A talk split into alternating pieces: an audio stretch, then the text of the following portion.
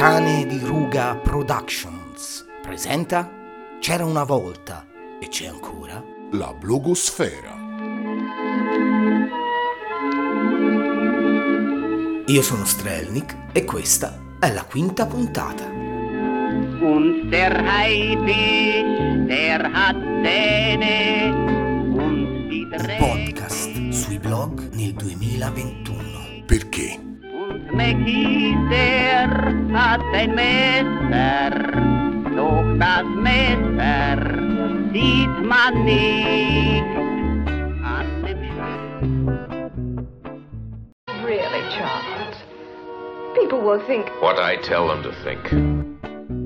Ebbene sì, questa puntata si apre con la voce, qualcuno l'avrà sicuramente riconosciuta, che è quella di Orson Welles, nei panni del magnate dei media Charles Foster Kane, in quel capolavoro che è Quarto Potere, Citizen Kane, anno 1941.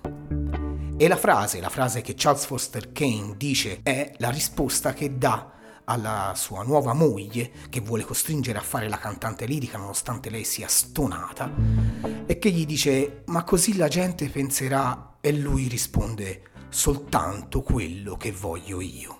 Ora oggi non parliamo di cinema, non fatevi fuorviare da questa introduzione, ma e parliamo più in particolare di come difendersi da chi può stabilire cos'è rilevante per noi. Dal 1941, da Quarto Potere, insomma, il rapporto tra media e formazione del consenso si è fatto molto più complesso e pervasivo. E per comprendere oggi il funzionamento dell'industria dei media, occorrono osservatori e strumenti adatti ai tempi. Uno tra i più utili tra questi strumenti per me è di sicuro Unframing, l'ultimo libro di Antonio Pavolini, uscito a fine ottobre dell'anno appena trascorso per l'editore Le Edizioni.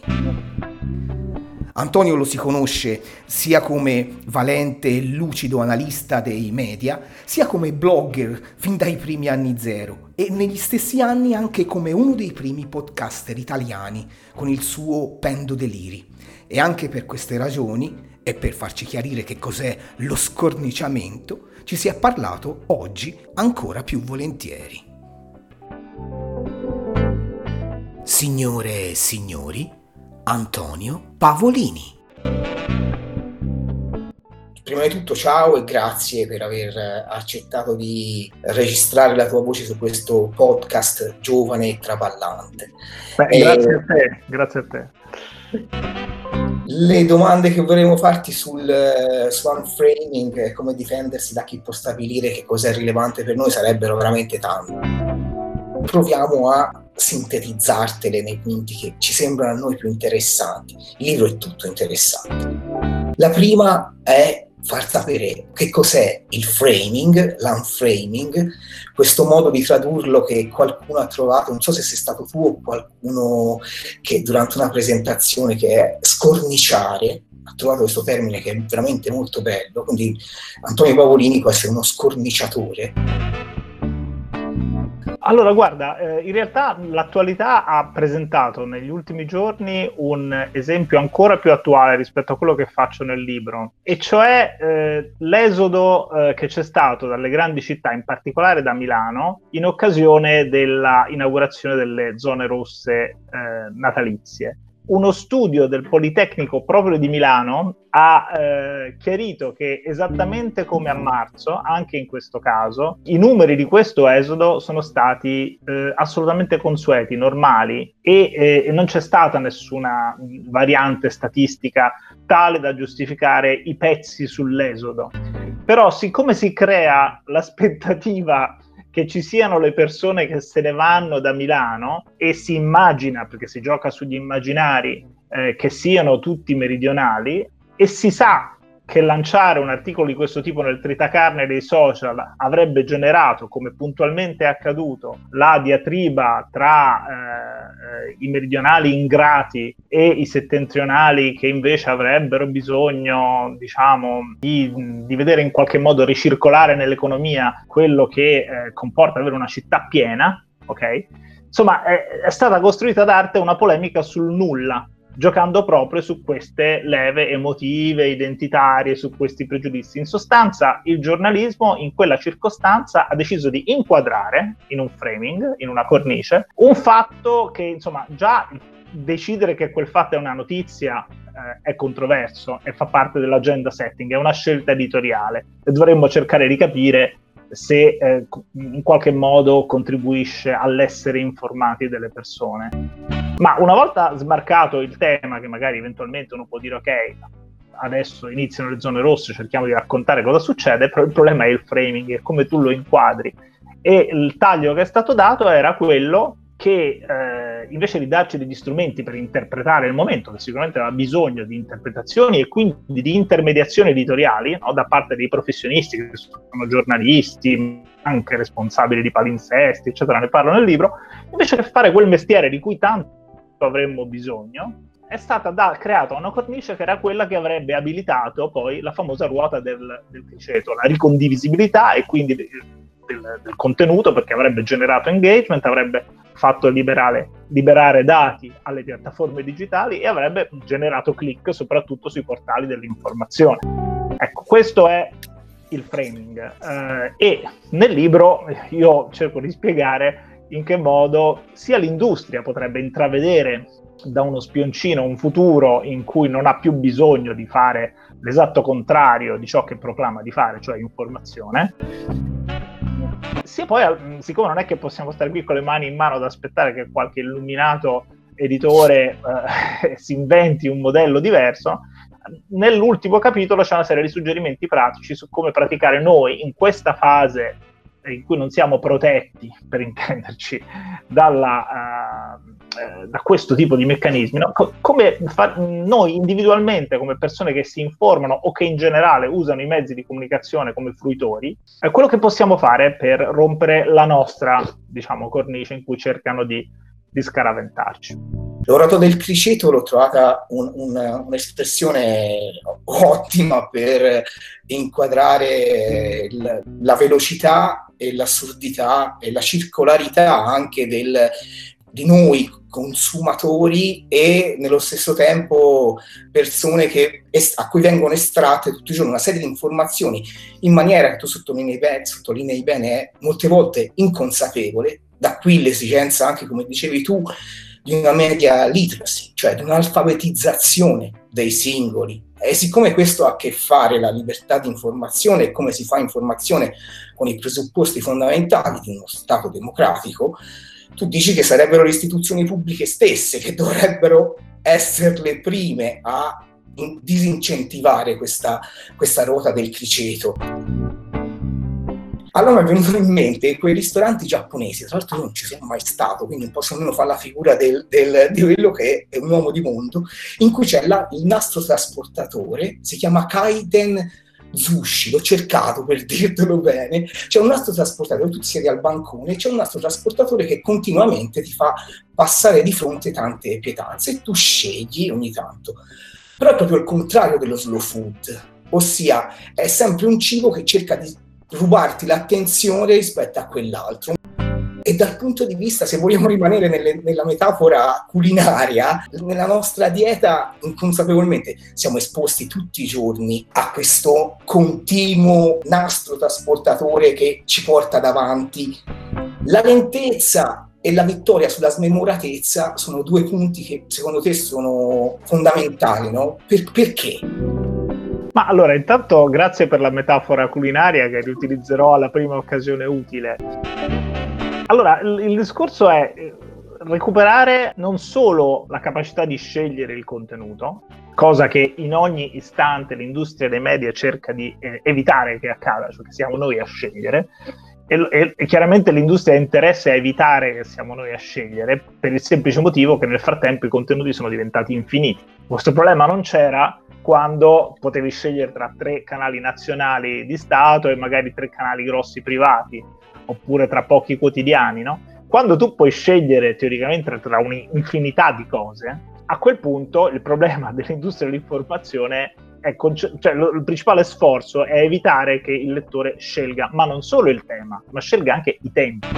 I tempi sono scelti dai media. E qui c'è un altro esempio molto attuale è questa scoperta di questa meravigliosa, cos'era, ristorante cucina a Pompei, che è stata lanciata, guarda caso, dal gruppo Jedi, per non fare nomi, Digital, che tanto fa uno splendido lavoro con, queste, con questi video. Su, insomma, è finito sulla prima pagina, di, sulla home, prima di Repubblica. Repubblica. Eh, eh, e poi anche di tanti altri portali che l'hanno ripreso, perché alla fine eh, anche questo è il meccanismo che si vuole abilitare, il 26 dicembre, che è un giorno in cui non hai nient'altro per presidare l'attenzione fondamentalmente, ma se tu vai a vedere quel video, quel video ha un editing e una richiesta di approvazione di loghi di istituzioni tradizionalmente e anche giustamente lente, Pompei, la sovrintendenza, il Ministero delle, dei beni culturali, eccetera, che ovviamente era un video che ha una gestazione abbastanza lunga, e lo posso dire per esperienza, e, e, e, la notizia del ritrovamento ovviamente è stata calcolata per cadere il 26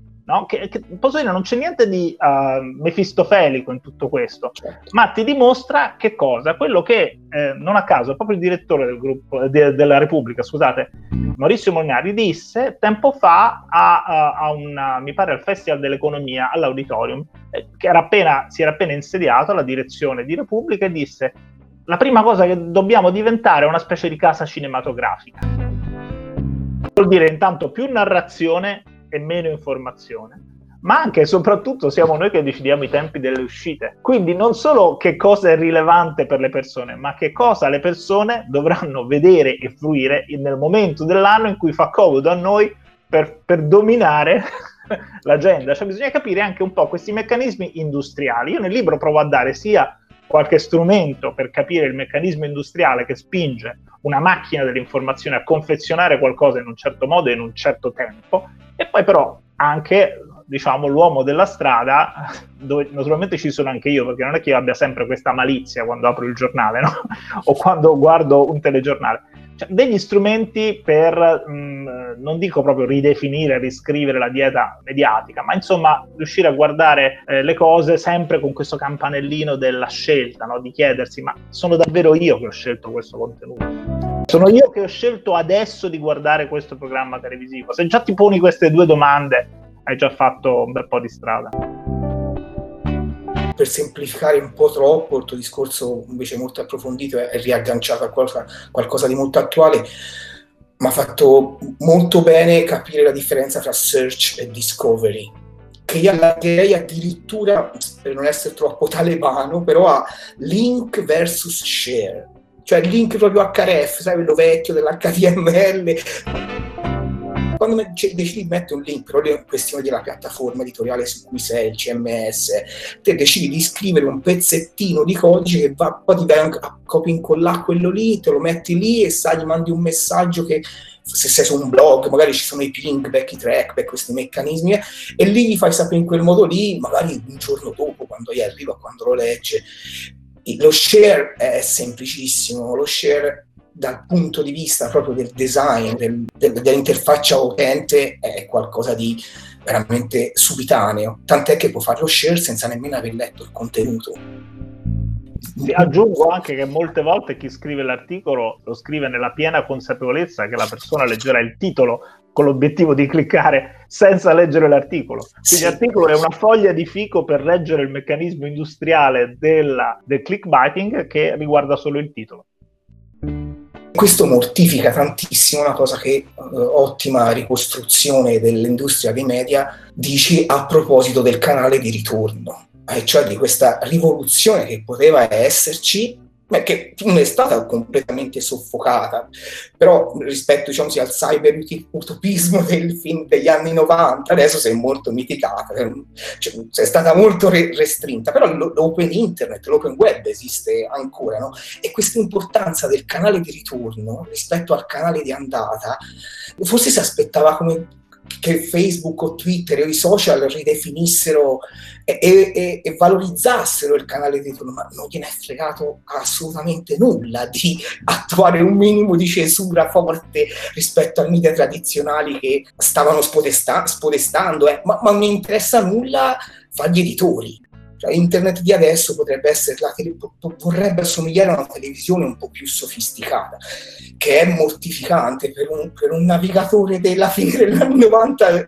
È, è, così. Molti non se ne sono accorti che, che, internet sta cercando di diventare una TV più sofisticata, ma perché? Perché siamo, abbiamo attraversato tutte le fasi di questa trasformazione, diciamo dal Crew 3 manifesto alla situazione di oggi. Però c'è chi invece, che ha coniato questa espressione, cioè eh, internet sta diventando una TV più so- sofisticata, che si è svegliato all'improvviso uscendo dal carcere ed era un blogger iraniano, eh, Hossein Derakshan, che è frequentatore abituale, per fortuna adesso che è in libertà, del Festival del giornalismo di Perugia, che eh, finì in carcere per la sua attività di blogger della prima era, quella del backlink, quella delle cose che dicevi prima, poi esce dal carcere, pensa di poter ricominciare, magari trovare anche strumenti molto più potenti per, fare, per smuovere parecchio le acque, come era riuscito a fare lui, pagandone le spese naturalmente, invece trova un mondo completamente anestetizzato da, dal quel famoso punta- pulsante share che dici tu, poi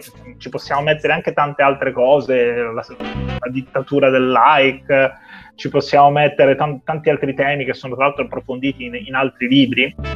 Eh, il mio libro non vuole essere certo esaustivo eh, di tutto quello che va o di quello che non va nell'industria dei media vecchi e nuovi in questo momento. Però, insomma, se tu ti svegli dall'oggi al domani in una sorta di ritorno al futuro, trovi un mondo in cui non ti riconosci più. Tante persone invece non si sono rese conto che sono in una televisione un po' più sofisticata, quella di oggi, con l'aggravante di esserci stati fin dall'inizio.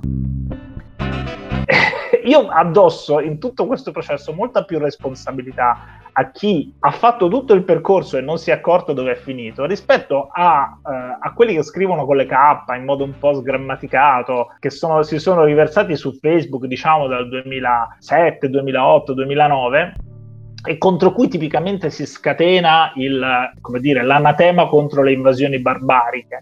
No? Sì. Secondo, cioè, non puoi aspettarti da quella generazione che ha subito la TV che conosciamo, la TV commerciale per 30 anni, di arrivare su internet e improvvisamente scrivere di, eh, di Kierkegaard e, e, di Kant. No, non te lo puoi aspettare da loro, ma da chi invece aveva tutta l'alfabetizzazione informatica, ok, la media literacy, per conoscere tutti i passaggi, i grandi primi sperimentatori, i pionieri, i blogger, i podcaster, quelli che andavano su Friendfeed, quelli che andavano su Tumblr, cioè tutti quelli che hanno provato tutti gli strumenti. Adesso ritrovarsi lì a fare la social TV di Sanremo e scrivere qualcosa ogni minuto perché c'è il festival di Sanremo, questo francamente io lo trovo abbastanza imperdonabile o comunque se si riduce molto quella cosa lì. È molto bello, scusami, questa intervista, sì. perché siccome va su un podcast mi permette di tenere dei toni molto più informali e anche di dire cose un po' più, uh, un po più forti rispetto a quando mi chiama tipo Radio 1, che succede chiaramente molto più raramente, lo speriamolo, per dare la giusta dimensione al fenomeno unframing, però eh, finalmente mi ritrovo molto più in casa e posso, posso parlare in un linguaggio che mi è più consono. Sono contentissimo, anche perché veramente il libro di Antonio è molto te lo dico sinceramente, molto spietato, è lucidamente spietato contro, ma giusto perché la grande delusione è quella che stanno avendo in generale i grandi, poi tu nomini anche degli esempi ottimi di, invece di fare informazioni di tipo diverso, non, non puntando semplicemente al presidio dell'attenzione e a questo meccanismo appunto della ruota del criceto che, di cui abbiamo parlato. Ehm, tra le, le, vie d'uscita, comunque tra le forme di, eh, guarda, dico resistenza digitale perché il tuo libro io lo, lo, lo leggo complementare in, in, bundle, si dice così, con quello di, di James Williams, Scansatevi dalla luce, che è Libertà e resistenza nel digitale. Già nel titolo e il sottotitolo lì c'è libertà e resistenza, qui come difendersi, eh, sono complementari perché lì c'è un'analisi più della parte non italiana perché la nostra la situazione italiana è particolare, cioè noi non possiamo dire di essere di avere un rapporto neutro col mondo dei media, con tutto quello che è successo negli ultimi 50 anni. Abbiamo avuto il conflitto di interessi, abbiamo avuto una TV pubblica praticamente svuotata e riempita con gli avanzi della televisione privata, sia dal punto di vista manageriale che delle risorse che del modello di business, perché funziona esattamente come una TV privata. Insomma, la situazione italiana è peculiare e tra l'altro lo dico anche nel libro, da noi ancora sono, che so, i Mondadori che compra Banzai, sì, cioè sono i vecchi sì. che comprano i nuovi bravi, mentre sì. nel, nel, nel, mondo anglosassone, come sappiamo, che so, è Comcast, cioè l'operatore di telecomunicazioni, che arriva e si compra NBC, Vivendi e, e Universal Pictures.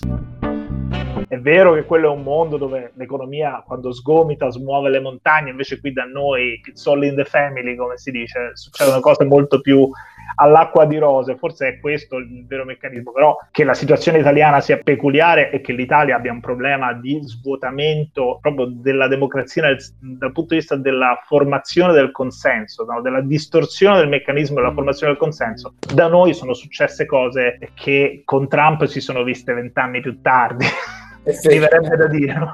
Quindi l'Italia è stata un po' paradossalmente una spia distopica del regresso eh, che ci avrebbe accolto, che avrebbe accolto tutto il pianeta, tutti i, po- i populismi che sappiamo.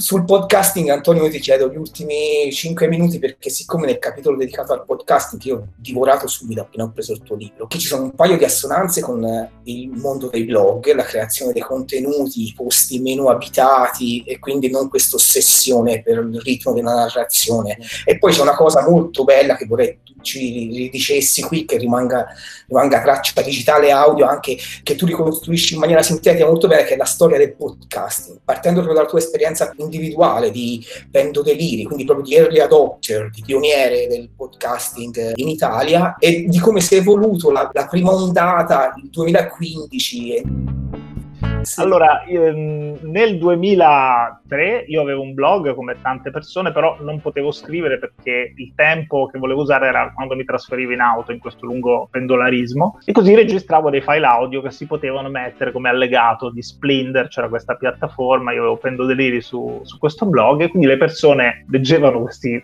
laconici titoli, post numero uno, post numero due, c'era solo il titolo, poi clicca- esatto, cliccavano davanti al computer computer, visto che non c'era nient'altro da fare, non come oggi, erano anche capaci di ascoltarsi il file audio, erano veramente pochi a farlo nel 2003. Poi nel 2004 Adam Curry, tecnicamente Dave Weiner, cambiando sì. no, il protocollo RSS e introducendo l'RSS 2.0 che permetteva gli allegati eh, multimediali. Quindi prima dei Winer che fa questa, questo aggiornamento fondamentalmente del protocollo. E poi Adam Curry che era un, eh, un popolare VJ di MTV ai tempi, insieme danno grande eh, diciamo, pubblicità a questa possibilità di abbonarsi solo ai file multimediali. Quindi tu avevi questi primi lettori che avevamo, che erano l'iPod, da qui il nome podcasting, e le persone anche avvantaggiandosi del fatto no, di poter scaricare a casa e poi ascoltare offline in mobilità e quindi decidendo i loro tempi, anche questo è importante, usando soprattutto i tempi morti, eh, iniziavano ad ascoltare delle cose che non si potevano sentire da nessun'altra parte, eh, soprattutto perché la scena dei primi sperimentatori erano tutti sperimentatori indipendenti, podcaster indipendenti come me che raccontavo le periferie della Pontina, una specie di mi verrebbe da dire uh, sacro gra ante litteram, solo audio, fatto però senza la capacità di narrazione, naturalmente, di, quel, di quello straordinario documentario. Ebbi rapidamente decine di migliaia di abbonati, ma perché eravamo pochi, non perché fosse sto capolavoro, parliamoci chiaro. E poi però è arrivata la radio, ha capito lo strumento e, giustamente noi indipendenti siamo stati scalzati nelle classifiche dalle più popolari trasmissioni della radio, posso dire quasi giustamente.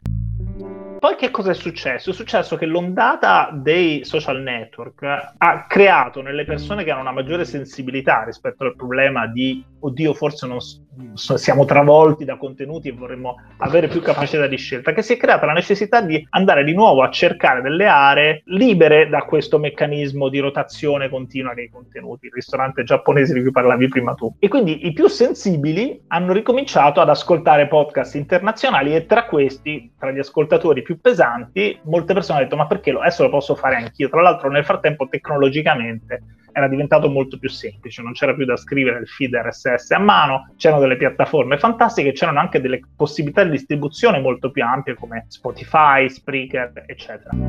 Ora, in questa seconda ondata di podcast indipendenti abbiamo degli esempi straordinari di, di, grande valore che io cito anche nel libro, senza far torto a nessuno, ho preso, diciamo, colto fior da fiore, ne ho citati alcuni hanno quasi tutti il merito un po' di rompere le tassonomie del tollerabile no? nel linguaggio, quindi mh, affrontano temi difficili, tipo la, la discriminazione di genere, o, o, e, e, cose che insomma sono fuori, sono ovviamente tagliate fuori dal mondo un po' rassicurante dei media tradizionali. Quindi quella stessa fascia di lettori un po' più uh, sofisticati va a cercare questo tipo di, di, contenuti in un'arena che sarebbe ancora libera dal punto di vista tecnico, non ci sono piattaforme chiuse, no? non esiste diciamo la piattaforma chiusa del podcasting. Però il problema è che, come dico nel libro, molti in realtà, a differenza della primissima fase eroica, pionieristica, usano questa arena semplicemente come come uno spazio da occupare per fare personal branding, che è un'operazione abbastanza simile a quella che viene fatta da tante persone con le newsletter, per esempio, o con i video su YouTube.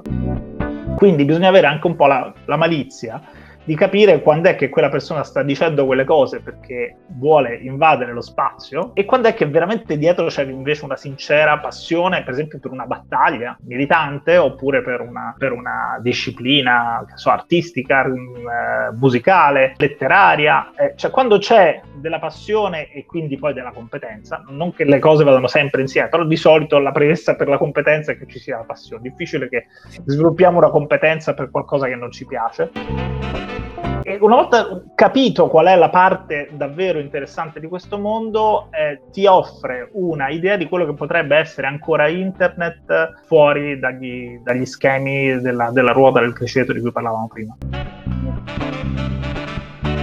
Voglio chiudere questa intervista veramente interessante con una nota di ottimismo perché appunto la seconda parte del libro ci offre tante possibilità di usufruire del, della rete, degli strumenti della rete, senza appunto farci ingabbiare, incorniciare.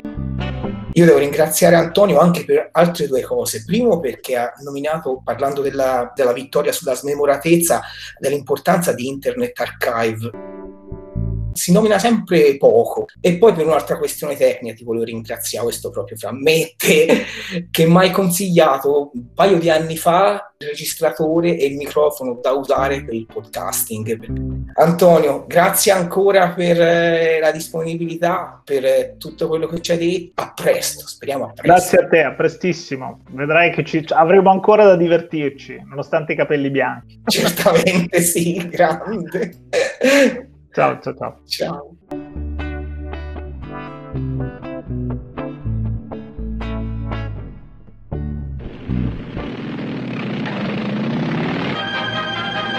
Lights!